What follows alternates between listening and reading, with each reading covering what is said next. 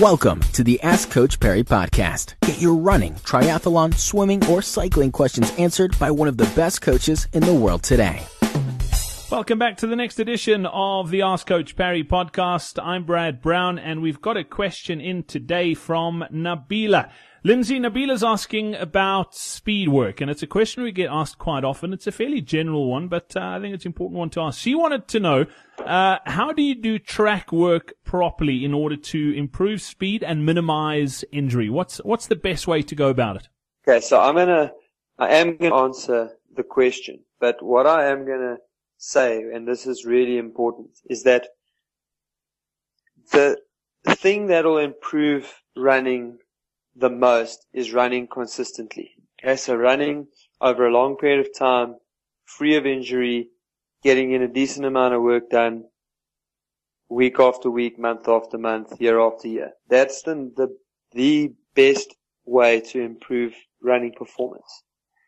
The highest risk for derailing that consistency comes from either doing like really high volumes or by doing making your long run too long in relation to the rest of your week or from doing speed work.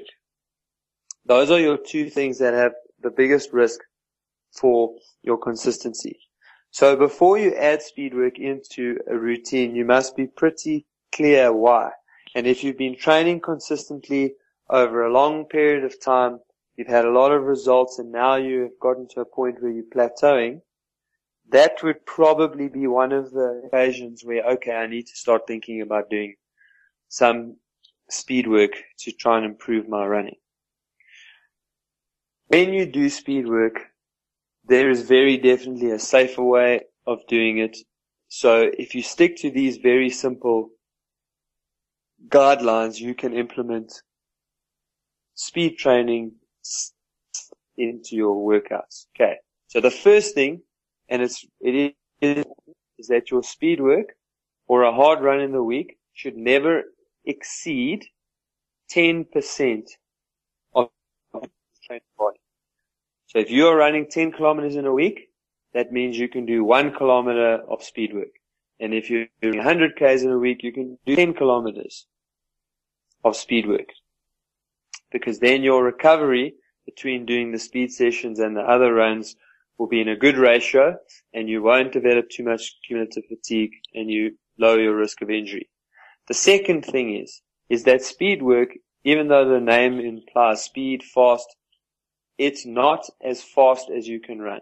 Regardless of what intervals you're doing. 200s, 400s, 600, 800s, 1k repeats, 1 mile repeats, 2k repeats, whatever they are, they need to be based on a relative speed. So faster than what you normally run, but not sprinting. And a good rule of thumb is to go and run a five to eight kilometer time trial and set a time. And when you do 1k repeats, you do those at between three and eight seconds faster than you do your time trial. And if you're doing 400s, you will do them at about seven to 10, maybe 12 seconds per kilometer faster than what you would do on that 8K. And then each time or every three to four weeks when you repeat your 8K, you would then adjust your speed work times to be a little bit quicker, but not so fast that you are completely messed up at the end of one repetition, not so fast that you're popping hamstrings, calves during the, the workout. Nabila, thank you very much for that question. I hope that helps. Lindsey, uh, yeah, great advice there, and I c- couldn't agree more about the consistency. So thank you very much for that. We're back again in just a couple of days' time from the two of us. It's cheers. Be sure to subscribe to the Ask Coach Parry podcast on iTunes, follow it on SoundCloud, or listen to it on Stitcher. Follow us on Twitter at Ask Coach Parry.